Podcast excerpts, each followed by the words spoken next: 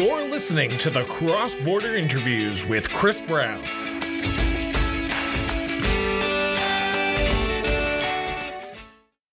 Welcome back to the Cross Border Interviews live UCP leadership debate series, where we are going to be talking about the UCP debate with two great guests. One you know already. He's been on the show, uh, I think, twice already. Mr. Spencer Bennett. Spencer, thank you so much for doing this. And a relatively newcomer to the show. We relatively just met uh, a few weeks ago, but I'm happy to have her on. Is Nadine Wellwood. Nadine, thank you so much for doing this. My pleasure. So, uh, before we get started, I'm hearing an echo in myself, so I'm going to try and figure out where that's coming from. So, I do apologize because I have three live streamings going on, and I do apologize. Oh, I don't know what's going on. I do apologize for this. I apologize, everyone who is listening to this right now. I swear to God, I'm usually better prepared than this. And people are just going, why is this guy not prepared? Because this is what happens. There we go. There we go. Sorry about that, everyone. And that's what happens when you do things wrong and you show up like the UCP leadership debate when there's interruptions because the live stream just doesn't work properly. And I was going to try and do this so smoothly, but it does not happen when you're doing it and you're trying to make fun of somebody and it doesn't work. But here we are. Nadine Spencer, thank you so much for doing this. Oh, pardon me? I said, at least you didn't lose us completely. There you go. I didn't lose you. I just sounded like a complete fool talking to myself for five minutes. But we just saw seven candidates, and I'm going to re- uh, name them off here because I want to make sure I name them off correctly. Todd Loewen, Danielle Smith, Rajan Sawhney, Rebecca Schulz, Leela Aheer, Travis Toews, and uh, Brian Jean were on the stage for the first official UCP leadership debate. This is the first sanctioned by the party, which all of them had to attend. There was one already beforehand, and there's a Western Standard uh, debate coming up with the front runners in a few days, actually in a few weeks, if I'm not mistaken. But this was when we saw all the candidates on for the first time before we get into the analysis of the night, I want to start off with the million dollar question. We already know the answer for uh, Spencer, and that is Are you UCP member? Uh, Nadine, we do not know that about you, so that way people can actually understand where you're coming from when you're giving analysis of this, or are you just a political observer like myself? You know, this uh, election in particular, and it does start with the leadership review and appointing the right leader to take us into 2023 to go up against Notley, is far too important for people to be on the sidelines. So, yes, I am a UCP member, and I strongly, strongly, if there is ever a time to be uh, have your voice heard, make it heard now, because as one of the candidates did say tonight, you know, the election of this leader and 2023 is fast approaching. That is going to set the direction of this province for the next decade. I argue longer. So this is the time. If you don't belong to the UCP, um, you need to become a membership. You have till uh, I'm putting a plug in here, August 12th. You know, get your membership. Make sure you cast a ballot. Have your voice heard. Make it count. And before we continue on, I, I because we I, again Spencer, I apologize for not letting you talk here, but we, we kind of already had the introduction in your first episode that we did uh, back in earlier this month. But Nadine, ha- do you have a horse in this race? Have you chosen your candidate? Have you backed a horse, or are you still undecided and still waiting to see where the chips fall as this uh, race un- uh, progresses? No, I've definitely chosen my horse in this one, and uh, I do you want me to say now? Or yeah, you, you, you can say now because uh, I'm pretty sure I can openly say, uh, uh Spencer, you're okay with me saying who you've backed, right? Because yeah. you've done it, which is Travis Toews. But uh, Nadine, who have you backed in this race? I'm definitely uh, going with Danielle Smith. It's the Sovereignty Act for me, and uh, we need a way to push back against Ottawa. Angry letters is just not going to cut it. And Toews and so many of the other candidates that have already been a part of the administration, they had their chance. The reason we're having this leadership review is because they didn't do their job. And the people have lost confidence and it's time for new leadership. So Danielle Smith for me all the way. Well, I'm looking forward to the next hour of debate then, because I can imagine it's going to be a colorful one. Because I always like when I bring people of opposite sides together in a very nice, happy go lucky way. But I'm going to start with you, Spencer, because I did let Nadine speak for a few seconds there. Um, the debate. Let's talk about the style before we get into the substance.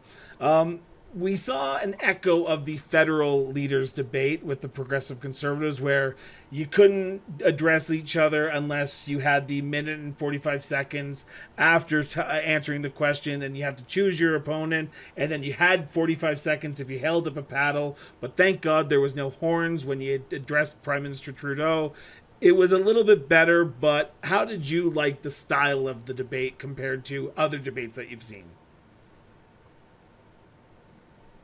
You know, I, I didn't mind it. Um, it's hard when you have eight candidates on stage at the same time.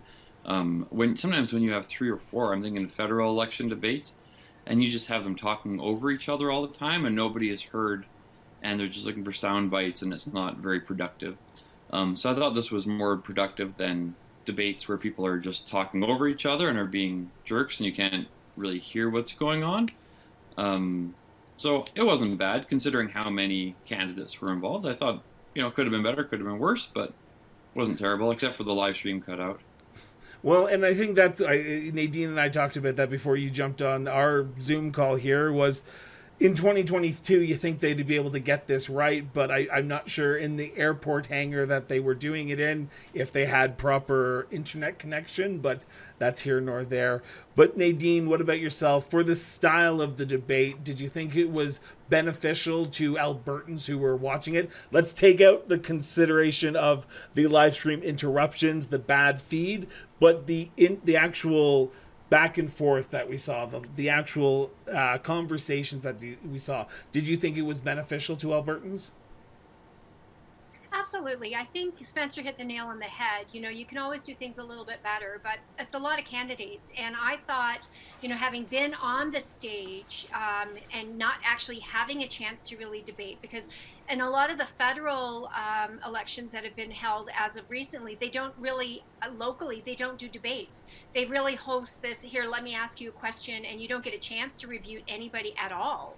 And so I thought they dealt with that really well. I thought they kept the time fair amongst everybody if you got, you know, called out, which a lot of them did. Um, you know, you had a chance to kind of, you know, have a, a say and, and, and, respond to that. The only thing I thought was, for me, a little odd was the moderator himself. I, I you know, turning around to the audience all the time, you know, I, yeah, I was like, yeah, I know you got to keep it under control. You want to give as much time to the candidates. You don't want the applause. Um, but it just reminded me way too much of that federal debate with, you know, Ro- Rosie, was it, you know, from the CBC? It's just, come on. well, and for transparency's sake, that is Jeff Davison. He ran for mayor of Calgary in the last uh, municipal election. Uh, I, I will be honest, I was actually a little taken back that he was there. I thought they would have gotten someone from Medicine Hat to actually do the debate in Medicine Hat because I don't know if Jeff Davison is a known name outside of the city of Calgary. He might be, but for me, I, I was a little taken back. And his folksy attitude, which is what he's known for, was a little bit jarring for me because he was trying to be everyone's friend. And as the moderator, you're not supposed to be the story, you're supposed to be the actual moderator and just move things along. Um, while the choice of the moderator can be debated till the end of the earth, he was there. He did do a good job of progressing it, I found. Would you not agree? Where he gave everyone ample time to answer the questions and actually uh, like rebut because in those four minute segments where the two candidates squared off, they kept on going back and forth, right? Like, did you not agree? Did you not like that, or was there things that they could have improved on the moderation of it, Spencer? Oh no, I thought that was good. Um, I think Nadine made an interesting point. point, and you about clapping, um, or booing or cheering.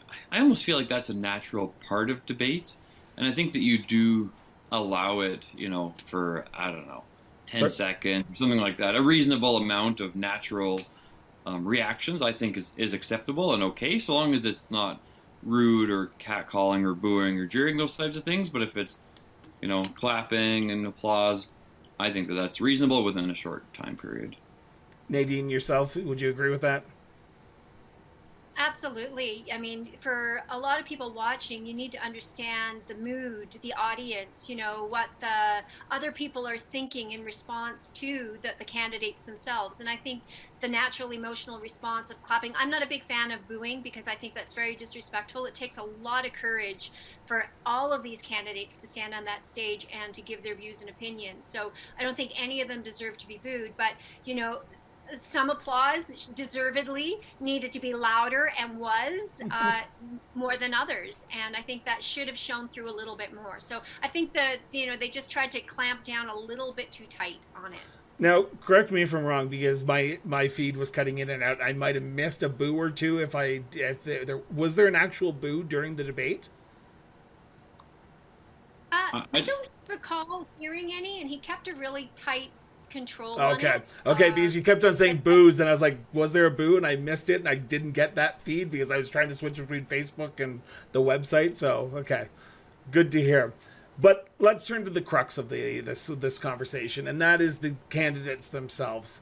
Um, I'm going to start from right, left to right on or right to left, left to right on the stage. So we're going to start with Todd Loewen independent MLA from uh, Central Peace Notley up in uh, northern Alberta.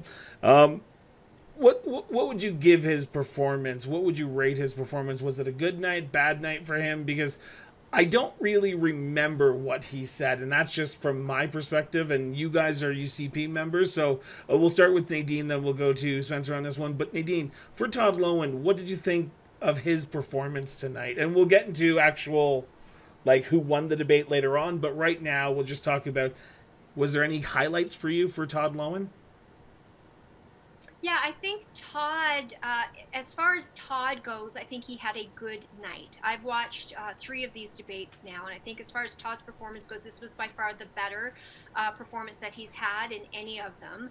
Um, it is, you know, he lacks a little bit of the, what should I say, curb appeal um, that some of the energy of like a Danielle Smith or a Toews, or even tonight, I thought um, uh, Sawhney just she had the energy and the punch and was with it. So I thought she did really well. So, but with Todd, Todd's knockout tonight was when he called out um, Toews in the end in his closing remarks, and because Toes Toews, sorry, who you know has been a part of cabinet in a very, very high level position, had the ear of the premier, and decided, you know, to show his loyalty to the party and to the premier and not to his constituents. Um, you know, Todd kind of called him out on that earlier. And Toews' response back to that was, you know, well, I chose to stay in rather than be on the outside and then snipe about it. Well, you know, Todd Loewen in his closing remarks that was where he kind of came back and said, you know, uh, he called him out for for exactly that, and I thought that was his best comment for the entire night. If he did nothing else, that was priceless. What about yourself, uh, Spencer? Uh, Todd loewen's uh, performance. What do you? What would you rate it? What would you give it? Were there any notable punches that he was able to deliver?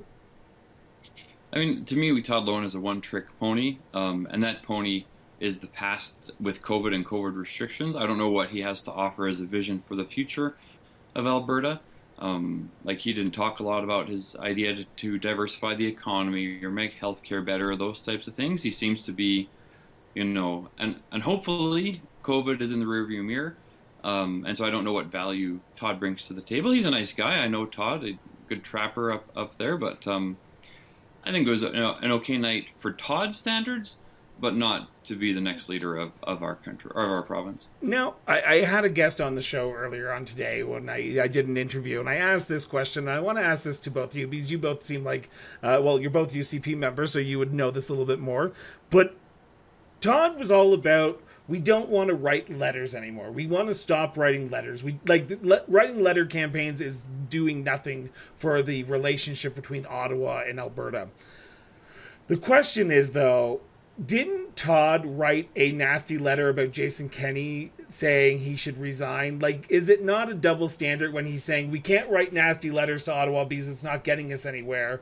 But then he'll turn around and write a nasty letter saying, Jason Kenney, you need to resign. And then two days later, he gets kicked out of caucus. Isn't, is he not playing double standards there? Anyone wants to take this, go ahead because I, I, I just find it fascinating. go, go, Nadine.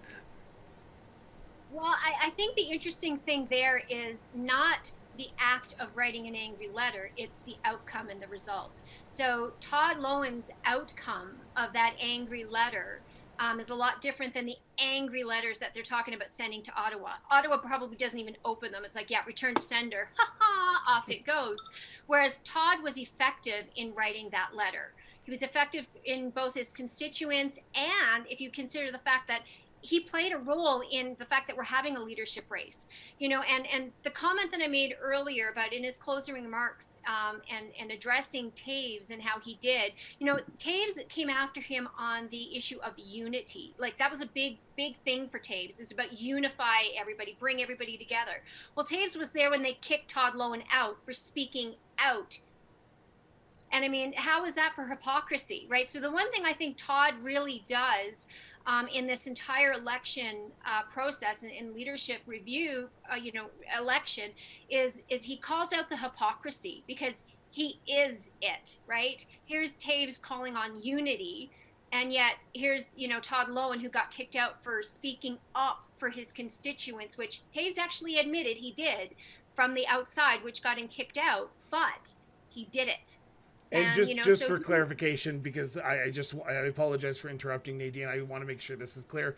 That was a secret ballot. We don't know if Todd voted to expel him from caucus or not. And I'm not uh, saying that Todd or uh, Toews did, but I'm just saying that it's a secret ballot. I know the Western Standard had some leaks around it, but I don't know if he voted against it or for it. So I just want to put that on record as well because I don't want the Toews people because I want him to show up on the show one day. So so, so I just putting that on the record there. Um, uh, uh, Spencer, I'll send it over to you for one last thing, and then we'll move on to Danielle Smith, the next in line. Sure. So, I mean, the COVID restrictions were certainly very difficult, and I certainly didn't agree, didn't agree with all of the restrictions, or certainly the timing of some of those restrictions too. Um, but Alberta had some of the least restrictive restrictions across Canada. We were one of the few places that, you know, we limited the size of churches for a while, but we kept them open. Um, places like BC totally shut them down for months and months at a time. And so I feel like, you know, it would have been nice if things had remained open longer, but I'm grateful that we had the government that we did.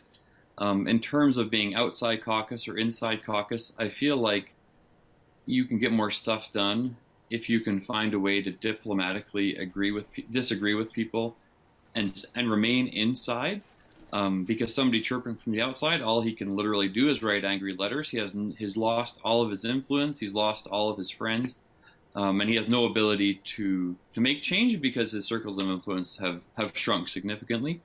Whereas if you have somebody that remains in caucus and is able to disagree, but able to do so in such a way to, you know, diplomatically, then I think you can actually make real lasting change. Perfect. And that's the end of Todd Loewen's little speech here because we have seven, five, six other candidates that we need to get to in another 45 minutes. So I want to try and get through them as quickly as possible. But I want to go to Danielle Smith. As Nadine started last time, I'm going to throw to Spencer this time because I'm pretty sure I know where Nadine's going to go because, as she said at the beginning, she is a supporter. But Spencer, um, how did Danielle Smith do in your opinion? And we yet again don't talk about winners and losers, but overall, what did you think of her performance tonight? Um, I thought it was okay. Like she's the perceived front runner, so certainly she was attacked by the other candidates, and I think that that's the nature of any any debate that big. When you have the front runner, they're they're the attack, you know, for the other candidates, right? And I think that she handled herself okay. Um, but I feel like on some issues, like especially the preventative cancer issue, that if you're explaining, you're losing. Um, and so sometimes it's better just to apologize, say, you know, and have a brief introduction. But I, I think she took that too long. Um, and I didn't really understand, like, the concept of a health spending account kind of makes sense to me. But it was almost as if she was connecting the dots to say if we have a health spending account, we can take preventative me- measures and not get cancer. Um, so, for example, you can go to your doctor or chiropractor or massage therapist I don't know any massage therapist or chiropractor that can prevent me from getting cancer. Um, so while I'm not, I think that we should be taking more steps towards preventative measures. I think she could could have handled that question quite a bit better. Um, but I think that on the positive side, she did have some good ideas. She talked about hydrogen and you know all these different uh, ways to diversify the energy sector and those types of things. So I think she was strong in some of those regards, but I think that she needs to be better at addressing some of those, um, for lack of a better term, bozo eruptions that all candidates are guilty of sometimes. Nadine, what about yourself? The highs and lows of Danielle Smith. Um, I probably don't disagree with Spencer. Actually, um, I think there are some areas of hers that are just so strong, and she can speak to them so articulately and effortlessly. And then there's others like the healthcare spending account, which, you know, in my opinion, it's just in my opinion, um, I would not necessarily have focused so much effort um, in this leadership on that. That may be more of an issue when it comes to Notley but for, I think, the conservatives in the UCP membership, they are looking for the bigger issues the inflation, the economy, the jobs.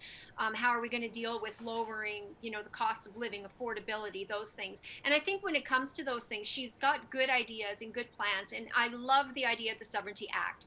You know, we can't write angry letters anymore. But I think for her high, again, in her closing statement, she took the time to talk about, you know, the fact that the reason we are having this. Um, election is because conservatives stopped acting like conservatives and the Kenney administration really became liberal light. And, you know, the premier, the MLAs, all of them, they played a part in that. And, uh, you know, the central issue there is who's going to stand up to Ottawa. I think she was bang on. Who's going to stand up to Ottawa? That's how Kenney rallied everybody and unified the UCP to begin with. And I think he fell so flat uh, on that and and they've broken trust with their members. I think that's where she's really rallying uh, the troops. Now I, I, did see the paddle from the gentleman from uh, up in uh, northern, uh, well, central in Edmonton area. I keep on forgetting where you're from. I do apologize for that. Spruce Grove. Spruce Grove. I'm, I'm writing that down. Spruce Grove. From the member of Spruce Grove, I did see your paddle. You have 45 seconds for a rebuttal, and then we'll go to the chicken round where we'll all have to cluck like a chicken for 10 minutes. But go ahead, Spencer. What are you going to say? Thank you. And please hold your applause. Um, so, respectfully, I feel like the Sovereignty Act is is just a letter to Ottawa that is not practical nor reasonable, um, and nor can can actually work. Um, now, what the Kenney government has done, number one, was Bill One, scrapping the carbon tax, which they did, and the feds did it, but at least they got rid of the carbon tax. They had a vote on equalization. They had the Fair Deal panel, which included, um, a, you know, Alberta RCMP force and Alberta pension plan and a lot of other things that have never been talked about, nor has there been any steps towards. So, you know, while I wish we could have a better deal with Ottawa, I feel like the things that we have accomplished is more than has been accomplished in the past 20 years. And we're, it's actually a practical, real thing that we can do and that we can change. We can have an Alberta pension plan, and there's ways to make that happen. We can have an Alberta police force. We can have an Alberta firearms officer. They're realistic, strategic, they're smart goals that are actually realistic. Whereas I find the Alberta Sovereignty Act to be a pie in the sky. If we don't agree with Ottawa, we're just going to shut them off. Well, what stops Edmonton from saying we don't agree with the provinces, so we're going to not agree with you there or me? You know, hey, I don't agree with this bill, so I'm gonna I'm gonna you know disregard it. I feel like the Sovereignty Act is a letter to Ottawa with empty, over political promises. Now, Nadine, I, I want to ask this question because the Sovereignty Act was a big subject tonight. A lot of candidates mentioned it, even in, I think there was in the unity subject, they talked about the Sovereignty Act. In the federal health care, they talked about the Sovereignty Act. It was a very big subject, and a lot of the candidates did attack Danielle Smith on this. And I, I I can't tell you what the act actually reads because I've not sat down and actually read the entire thing. So uh, I know Rebecca Schulz said there's some parts of the, the Sovereignty Act that I agree with, but not all of it because, like Spencer says, it, it's just basically a letter to Ottawa. By giving Danielle that stage to talk about it over and over again, did the candidates do uh, a favor to Danielle by saying, "Hey, we don't agree with it, but you're going to talk about it anyway, and I'm just going to keep on talking about it, and people are just going to hear it over and over again, and then start doing their own research. I think the big difference between uh, Danielle Smith and the others is, is action. So you can write an angry letter, or you can put something into legislation that says we are not going to adhere to anything that violates the provincial jurisdiction and and she was very clear you know sections 94 94a 96 uh, all of them you know it's in the constitution. And if you read the ucp documents actually much of what she's talking about already is in those documents in the resolutions written by the grassroots members you know? So it, it, she's not bringing up anything new. It is the fair deal panel that she wants to push through but it is that next step that says in legislature in law you know what? The province is not going to enforce an unlawful act, even if it comes from Ottawa. So, and, and she brought up the example of the Emergencies Act in Quebec. You know, legislature got together and said, yep, no, we reject this. We're not doing it. And guess what? It works. So, you know, prov- that we just need action, right? That's what Albertas are looking for. They're looking for a, a defense, a wall, something that says, you know, no, we've got you know something here to push back with. And i think if you can come together as the province and as legislation and it's it's, it's an act that you it, this is not an angry letter. This is legislation that says we are not going to enforce anything in which ottawa treads on our provincial jurisdiction jurisdiction that we already have Thank you for that. So I'm just again keeping the pace going here. We're going to be talking about our next candidate here, and we're going to start with Nadine on this one, and that is Rajan Sawhney, uh, the MLA for Calgary Northeast, the former Minister of Transportation. Any highlights there for you, Nadine, on Miss Sawhney's uh, performance tonight, or da- any negatives? Um, I, think the negative for her were the number of attacks that she uh, sent back to Danielle Smith. Um, I think, you know, she did it again and again and again and again, which really just brought more and more attention and gave Danielle more airtime, which I was thankful for. but it, it, really did not, I think, show well on her part. But I thought that, you know, she speaks with conviction.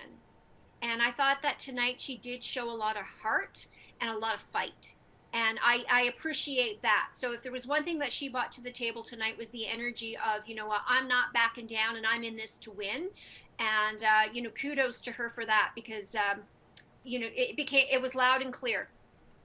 Uh, Spencer, what about yourself? How did you think Rajansa did? Uh, I think that she, I think she did really well. I think she, to me, she exceeded expectations.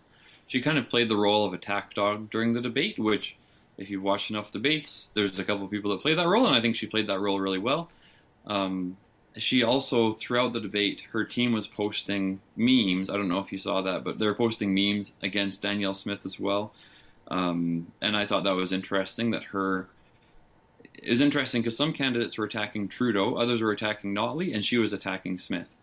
Uh, and I think that using anger and fear to incite your base is effective. I don't know whether that's the right or wrong thing to do, um, but she was certainly played the role of attack dog and, and did it well tonight. Now, I'm not sure if it was the luck of the draw or if she was ready for it, but um, she looked like, and correct me if I'm wrong, and anyone can take this question. She looked like she put Danielle Smith on her back heels for a few rounds when she was talking about the cancer uh, statement that she uh, uh, released earlier this week during her podcast. Um, am I right to assume that that was probably one of the toughest blows throughout the night, where it looked like Danielle Smith was actually trying to regain footing in the, that in that back and forth between Rajan and Danielle? Anyone? I think that if you read Danielle's body language and her tone of voice, and even like the flushness of her skin. I think at some points she looked a little flushed, like she looked like she was being overwhelmed and attacked, which she was. And she mostly kept her composure, but I think that reading her body language, she was certainly taken aback sometimes, and you know could have perhaps stayed a little more composed. And um, I think that she certainly put her on her toes for sure. Nadine, you have anything to add to that? Um, I, I think that uh, the whole cancer uh, comment itself is what's putting her back. I don't think that was Raji actually had much influence. She just happened to be the one who voiced it loudest and then kept on it.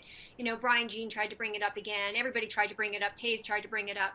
Um, you know, but the thing is, is if we, we, we can't expect per, for perfection either from our MLAs and premiers. And, and Danielle has been a radio show host, which I, I agree. She needs to be a little less that right now because that will get her into trouble. Stick to your, you know, not your talking points. You don't want to be that politician either, but stick to your strengths. Stick to the the important issues. Don't get caught up in a $300 health spending account. Yeah you know like to me that's that's the one fault i've seen so far. And i think she's just overreaching just trying to be so many things to different people. And again i think that that might be more of an issue with notley not so much here with the leadership. So I mean, my advice is you know stick to your knitting stick to the big issues um, know them well and just it, it the media and because she is the front runner and because she is proposing something different um, you know the kenney administration kenney ran his entire administration from a place of fear.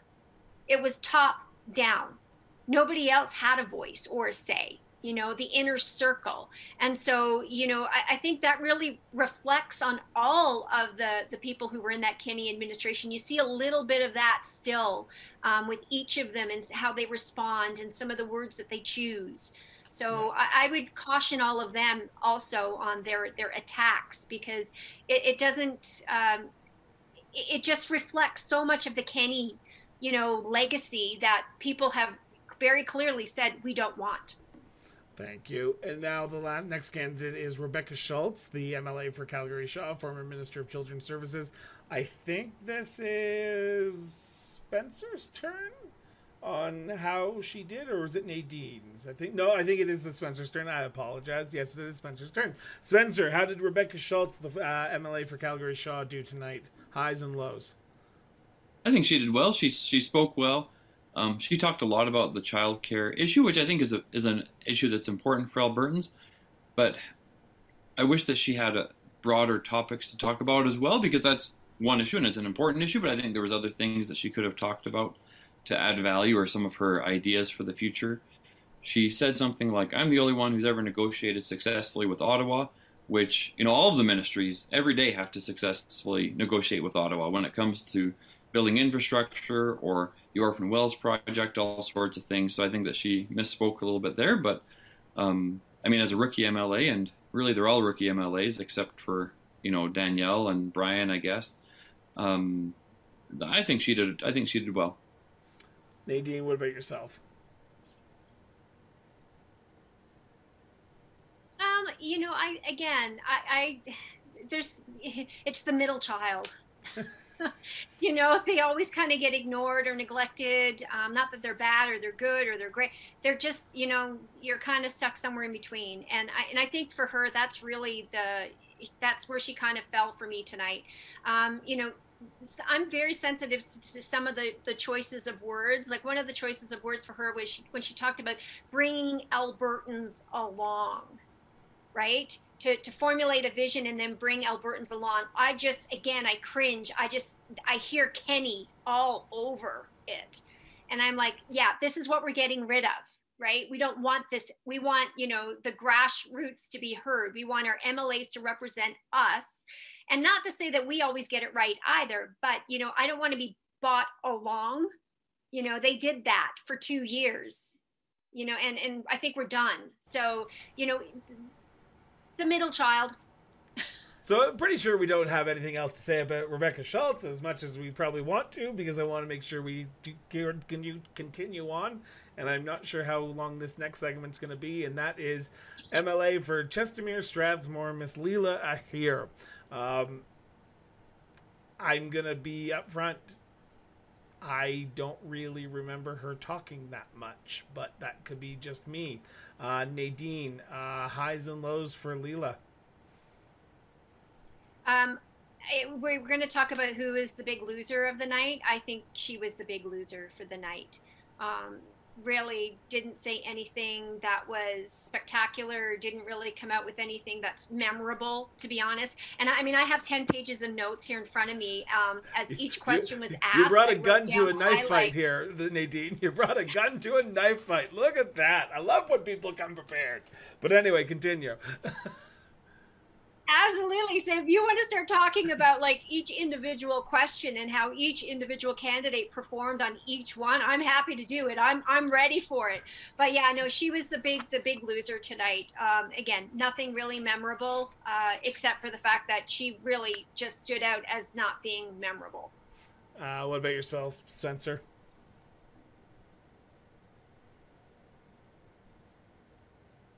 Spencer? Yeah. Oh, he's thinking. Unfortunately, he's, I he's probably thinking. have I to thought you were frozen. I, I was like, like "Are we?" Are, oh, it's, there's a delay. There's a delay in this. I think right now. So I'm going to shut up and let you speak, Spencer.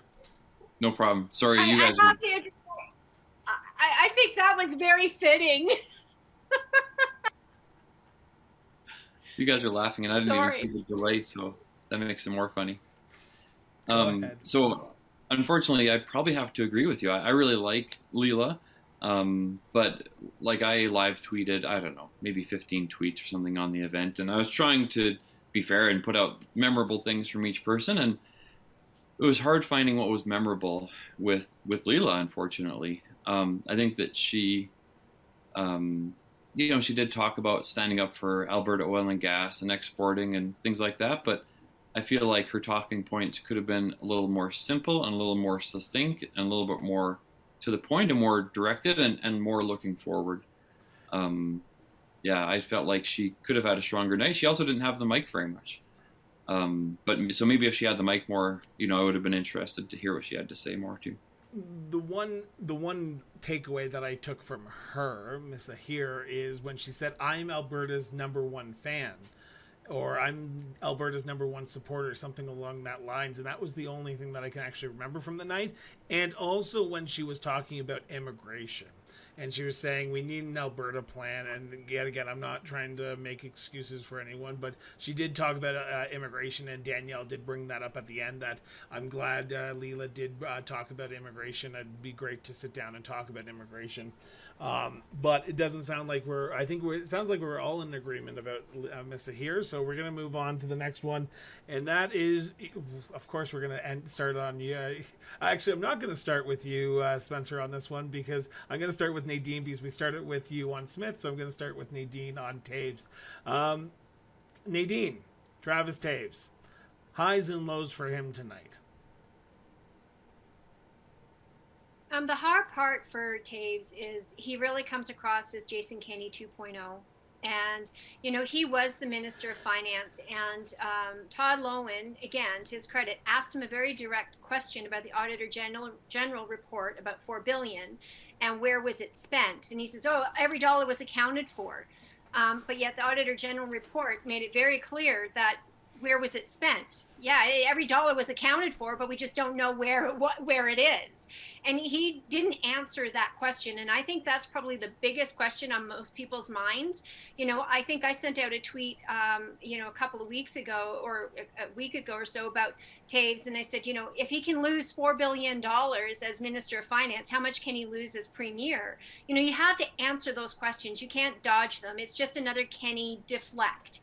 And so, I mean, I thought that was a big thing for me tonight. The hypocrisy as well, you know, to call out Todd Loewen um, for standing for principles and, you know, be willing to get kicked out of caucus to stand for what his constituents want. And then to talk about unity and, you know, and, and trust. The reason, again, we're having this campaign is because people have lost confidence in this Kenney administration, of which he was a very big part of. Spencer, how'd your man do tonight? Um, I think that he he could have done a little better. I think that um, the attack dog or Rajan in this um, case got a lot of, um, in my mind, stuck out more. Um, the four billion dollars. So there's a Kyle Olson with with a he's a with a PR firm. Um, I'm just looking up an article that he wrote, but he said using the grant payment database, he found 3.62 billion of the missing 4 billion without much trouble. So it's not so much that the money was missing; it's that it didn't always follow best accounting practices, or that maybe the reporting on it wasn't as good as it could have been. But I think that during COVID, then sometimes you just had to put money out the door and you had to support people and make sure that people were given the supports that they needed and you know you can you can find out where the money went after or you can follow best accounting practices after but 4 billion certainly didn't go missing by any means i think that was an exaggerated lie by the ndp and i'm disappointed that todd didn't read some of these articles that showed you know that 1 billion went to this and 1 billion went to this and 500 mil 500,000 went to that um, but interestingly I, enough, Dave had the opportunity to clarify that himself this evening, and he chose not to.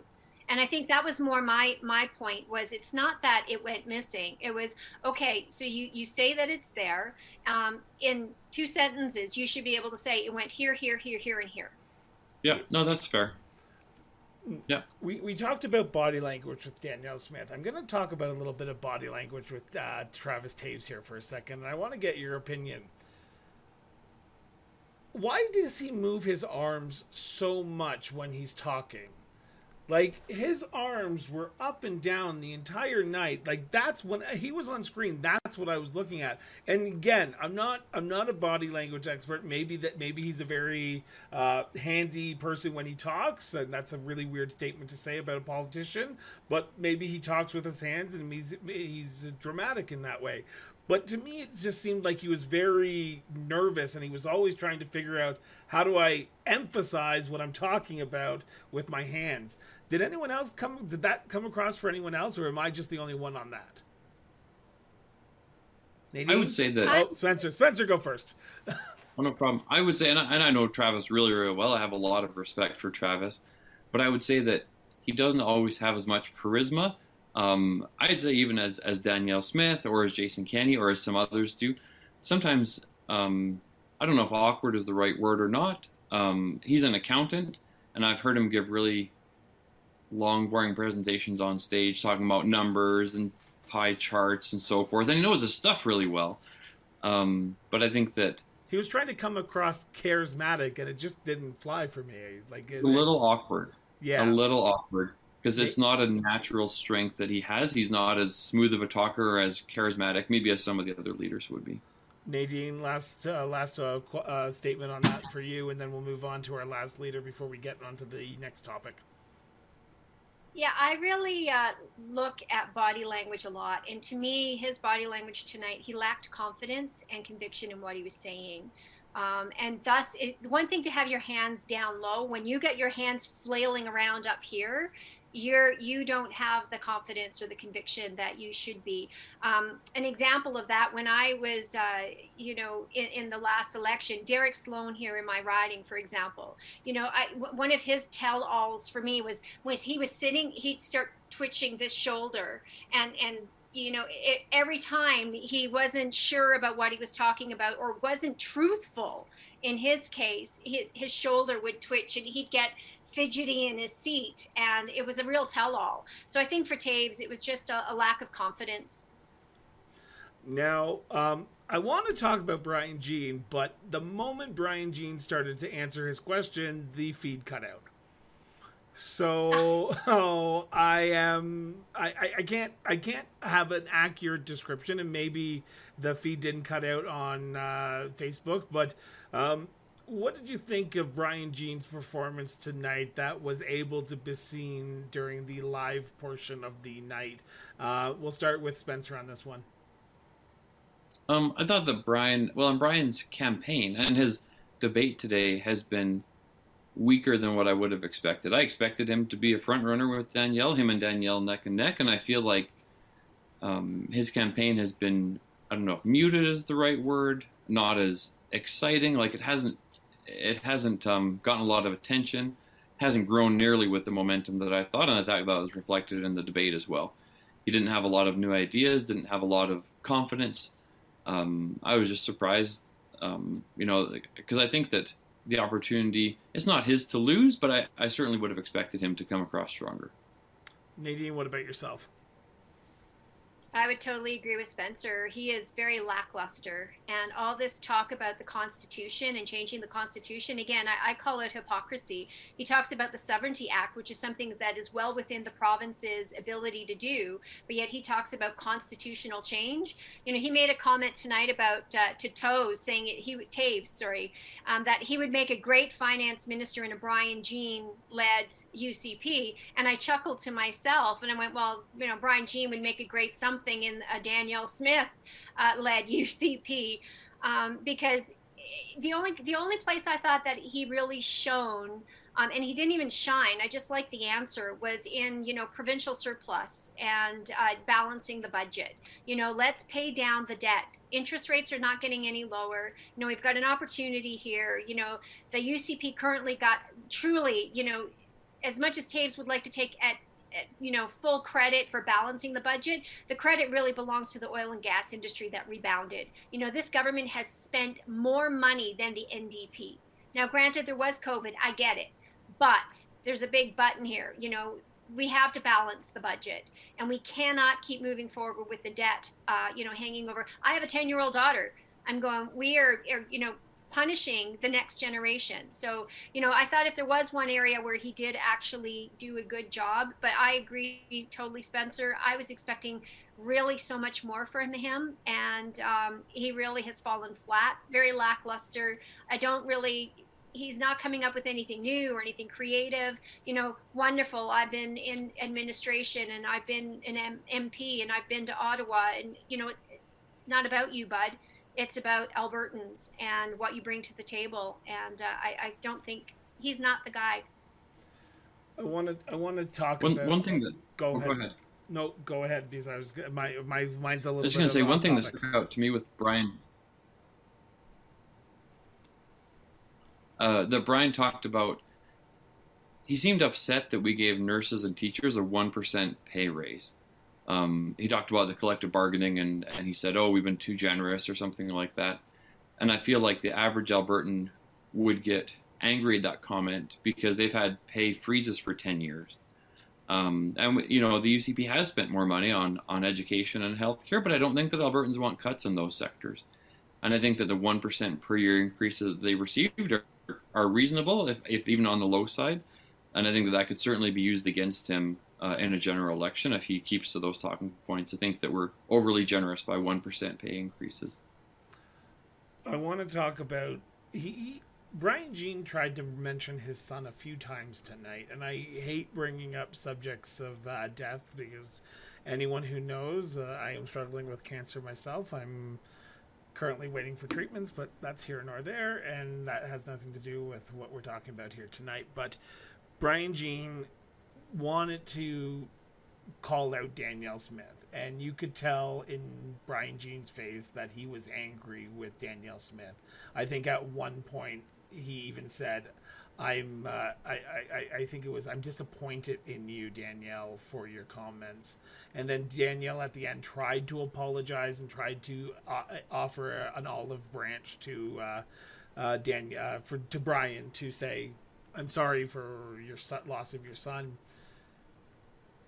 This that moment made me think this is going to get nasty over the next few weeks if Danielle doesn't clarify her apology or come out with a full apology and say, this is what I meant, or I'm sorry if everyone took it this way, something, Brian Jean has ammunition to take to Danielle Smith. Am I not, am I incorrect in thinking this? Nadine? Um, I'm really already tired of the conversation around the cancer comment just because she did apologize tonight three times, in fact. Three times. And you know how many as a politician it, you know unless you're justin trudeau it seems apologies don't work. Um, but she did. She apologized three times. So how much and in what way is it going to be good enough? You know she made a mistake. She's admitted she's made the mistake and you know it was misconstrued or whatever she she went into a lengthy explanation um, you know, at some point, that's where they've got to accept it for what it is. You know, it was a mistake. It was not quite. She wasn't clear in her thoughts, and and she got called out on that, and I would agree. She made a comment in a podcast that she probably shouldn't have been doing, running for a leadership as a candidate for the UCP. Um, you know, on a topic that's not really an issue with UCP members. So, you know, she deserved to be called out on it, but uh, we need to okay she's apologized three times in one night and that she's apologized prior to this so mm. move on no and i appreciate that and i'm gonna i'm just gonna interject here for two seconds spencer before i throw it over to you if this story still goes on next week week after then I, I agree with you. This is still fresh for a lot of people right now, and I'm not saying anything. I think you're right. Politicians do make mistakes. I'll admit I make mistakes. I ran for politics once, and we all know the spectacle that that was. So I will never do that again. But I understand people make mistakes. It's just if it does go continue on till next week, week after, then okay, so we need to have a serious conversation about this. But if she's apologized, which she say she did, I, I, I listened and it might have cut out or was cutting out in the first few parts of Rajan and her going back and forth. But here we are. We're still a week into this, and it's it was Sunday and it's only Wednesday now, right? So we're still kind of fresh into this, but that's why I wanted to bring it up. Uh, uh, Spencer, last comment to you on this before we wrap up and we start talking about the questions and then the big winners of the night. Um, I'm also surprised. I had assumed that Brian and Danielle. Um, so like, each other. I thought they liked each other. And like Nadine, and I'm not trying to put you on the spot. I've never met you before, but I would assumed that if you had voted for Danielle number one, Brian would be number two, and vice versa. That's what I had assumed. As I had grouped, um, like I like I grouped the UCP cabinet together. You're either voting for Rajan number one, Rebecca number two, Toews, or or somewhere in that order, and that the that that the Smith and um, uh, Brian Jean-Camps would be the same, but it's interesting to watch them diverge from each other. Before you answer that question, Nadine, because I know you want to answer that question, we're going to get to that question later on in a few minutes, but I want to talk about this. This and I'm going to ask this question open ended to uh, Nadine first. I, I know who you're going to say is the winner of the night because we've relatively dissected that. Who was the number two tonight? Who was the one that you went, holy crap, you actually did a lot better than I expected, or holy crap, maybe I can consider you as a alternative to my number one, without giving away who your alternative to number one is, because I'm going to ask that later. Um, yeah, so I would say uh, Sawhney was was the number two, um, and I would say as far as you know expectations went tonight, she far exceeded my expectation just because she she came with fight. She did. She dug her heels in and she had grit. And i didn't like all the personal attacks like the consistent you know coming back to the same talking point. But you know i thought she bought it. And so she would definitely be the the, the shining star if there was one this evening. Danielle is is more you know you you you expect more from her, right? So my bar is set a little bit higher. I thought she did good. I mean, I've seen her answer some things much better, um, but each night is always a little bit different. But she she bought her game and, and she held her own. And in my opinion, she is the only one who is going to hold her own against a Rachel Notley in 2023. Um, but you know, Sawhney, I thought she did a she was a, a, a stellar performance tonight. What about yourself, uh, uh, Spencer? I, I, know you're probably a, a Toews man, but who was your number two tonight? Was there any shocker for you tonight that went home? I might consider changing my second place vote to another person because of tonight's performance debate. I don't even know if Toews won. I mean, you're assuming that I would say that Toews won, and well, you, gonna, you, may. Okay, okay. So um, let's let's ask, think, ask yeah. that question right here. Um, Nadine, I'm assuming you think Smith won, correct? Um, I would argue that that Danielle probably won the debate as a whole. I mean, there's areas that she really I thought could have done much better. There was times when, um, you know, I thought the answers were a little bit weak. But even when she came out attacked, she she regroups very quickly and she comes back very responsive. So she's that very uh, steady, even keel um, kind of can rebound from just about anything. So I, I think she definitely won uh, tonight's debate. So uh, then Spencer, then who do you think won tonight's debate? So I, I think Rajan won in the fact that she exceeded expectations and came across more um, eloquent and more attacky and took a lot of airtime. I think in a if you're a Rajan fan in a positive way. Um, you know, I'm certainly a Toews fan, and he still has my vote. He certainly didn't lose the debate. He didn't say anything stupid or have any bozo eruptions. I feel like he was composed and elegant and vanilla, which I think you maybe need to be. But in terms of who won, I, I think Rajan um, exceeded expectations, and so I, I, don't know if that wins or not, but I, I think she did really well. What about your second place? Was there someone who you were because you say she might have won because she exceeded expectation? Was there anyone that you were going into this thinking, okay, maybe I'd put myself into that camp if my first place person got knocked off, or are you putting Rajan in that camp as well? Well, I, would have Toews number two. Um, I have bias for sure, but I felt like he was composed. Um, in my opinion, premier like. Um, sometimes you have to be vanilla, and sometimes being sexy or being, um, you know, pie in the sky ideas isn't always the the best. But I thought he was consistent and steady and had practical solutions and practical ideas so now I'm going to ask the million. Oh, go ahead. Okay, okay. We got the the gentle lady from uh, Banff Airdrie has the floor for 45 seconds. Whenever you're ready, no clapping. Don't make me turn around, audience. I will ask you, and I will stand up if you do it again. Go ahead, Miss Nadine. The last thing this province needs right now is vanilla, and I'm going to say that not because it's Toews, but because we are literally at war with an ideology. You know we have an ideology of you know wokeism that's right here on our doorstep and we need to tackle it. And you're not going to do that with vanilla. We have a federal government that is abusive um, to this province. And i don't think we're going to win that war either being vanilla or being nice. We do need a little bit more attack dog and so you know to me you know danielle smith is the right person to do that. And and and again Sawhney tonight showed a side that i didn't think she had and i was impressed by that. Uh, toews being vanilla wrong time wrong place. I think there's a leader for every time and he's just not it.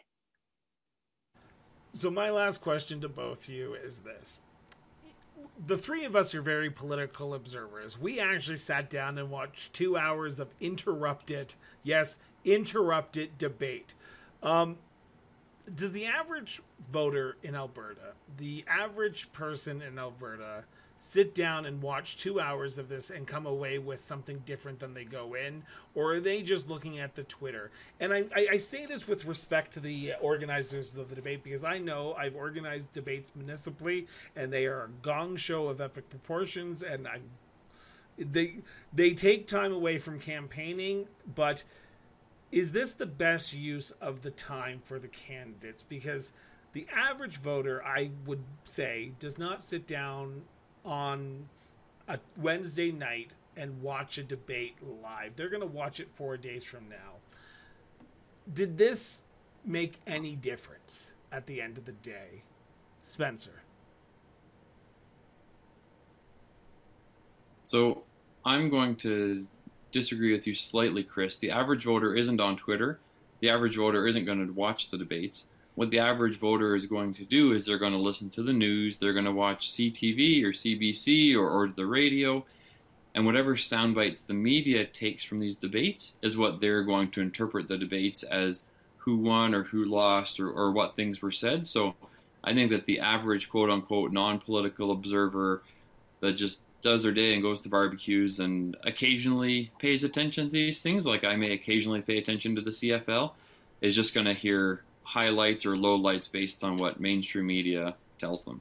And Nadine, does this does this sway the voters in any way? Like uh, like Spencer says, n- not a lot of people are going to watch two hours of uh, people talking and about things that really they don't have any interest in because they're trying to put food on their table and they're trying to make sure there's gas in the car so they can take their kids to the hockey game. Um, does this sway people in any matter? Like, are there going to be swing voters that come out tomorrow morning and say, you know what, because of that Todd Loewen debate performance last night, I'm putting him as number one. Or are people just going to wait to see where the chips fall with the media, with the social media, with their friends, with the newspapers that they read, with their uh, web shows that they watch because they're watching ours always? So are people going to be swayed? I think the important thing here to note is the election itself. This is a membership election. And because of the issues you just pointed out affordability, cost of living, inflation, gas prices people are paying more attention to this than you might realize right now because it's hurting them directly. And because this is a membership, um, you know, we're already members. So we already are the one, 2% of voters right, that are politically engaged, politically involved, politically active. So, for that reason, yes, I think there are more people. And I think because this is, we are at such a critical point in, um, you know, so many issues, both federally, provincially, you know, I, I think there's a lot of people right now trying to find the next who. Who is going to be that person to lead the UCP and that they're, they're also weighing that in a little bit with well who's going to be the person to take on Rachel Notley in 2023 which is we saw that come up amongst many of the candidates but right now it, it's really focused around the leadership of the UCP and so for that reason I think yeah things like tonight make a big difference because you are going to have people that go yes so and so was really good like me you know Sawhney I thought was like wow she's got a little pit bull in there. Good for her. You know, um, there's some fight, which I, I, would never have seen, but I'm watching, and I'm not the only one. Um, you know, now if this was a federal election, as we know, some of the lowest voter turnouts, people just vote. Uh, I, my family's always this way. Vote that way. They pay no attention. You know, provincially, we get a little bit more turnout, a little bit more engagement. But I think right now, because people are hurting so badly, yeah, they are watching. They're they're listening to see who's going to give them more affordability. The member from Spruce Grove, yes, I finally remembered where he's from. Uh, Spencer, uh, well, you have 45 seconds to rebut. Thank you, sir. So um, I think that what this debate does is those that are politically involved and that do watch and do pay attention um, have to decide who their number two, three, and four are going to be. And I think that this debate could change minds in regards to you know who I vote for for you know in a ranked ballot situation. So I think that this debate can have an impact on on average voters because I think that people have a more open mind than uh, I'm going to vote for my conservative guy against Trudeau and it's that cut and dry. Whereas here I think there's a, a wide slate of well qualified candidates, and it's a matter of who we rank and in which order we rank them in. And I want to remind everyone, and this is the big thing that I always try to plug here this field is not set. So remember, there are still people who need to fill out the, raise their hundred and seventy five thousand dollars to put their money in. Some candidates have already put in their hundred and seventy five, some have not. So we could still see a field shrink before August 12th when that membership deadline is and also before the ballots are printed. So if you are interested in helping a candidate, go get involved. Nadine uh, Spencer have said it eloquently. This is a vote of who you want to lead the province, not for just tomorrow, but for 10 years from now. And it is a deciding factor. Um, if you don't vote, do not complain. Or if you do vote, if you don't vote, and you better vote in the provincial election. If not, I don't want to hear you complaining on social media for the next year because I just don't like people complaining who say they don't vote. Even if you go and spoil your ballot, I don't care. Just go vote. Um, Nadine, Spencer, thank you so much for doing this. I know we tried to cover as lot as possible, but an hour has flown by, and we will probably have you back for the next one for sure. And Nadine will have you on for a special episode as well, just you and me, and we'll talk about politics in general, like Spencer and I did. Um, Spencer, Nadine, thank you so much for doing this. Thanks so much, guys. Thank you. And Spencer, it was a pleasure. I would happily do this with you again anytime. Thank you, Nadine. So, with that, I want to thank everyone for tuning in to the Cross Border Interviews Live UCP Leadership Debate Recap. Uh, we will be back tomorrow with our entertainment rundown, and then Friday we have a uh, interview with UC, uh, not UCP, with uh, Dave Cournoyer of Daveberta. So please tune in to for those. And then we are off the week of August 1st because it's the long weekend and we have some things that we have to do medically. And we'll be back the following week. So, with that, have yourself an excellent day. And remember, everyone, get out from behind social media. Go have a conversation with somebody because it does make our society better. It makes our democracy better. And sometimes just having a conversation makes ourselves better. So, with that, have yourself an excellent day. And remember, guys, keep talking. Cross Border Interviews with Chris Brown was produced and edited by Miranda Brown Associates Incorporated. To learn more about us, visit crossborderinterviews.ca.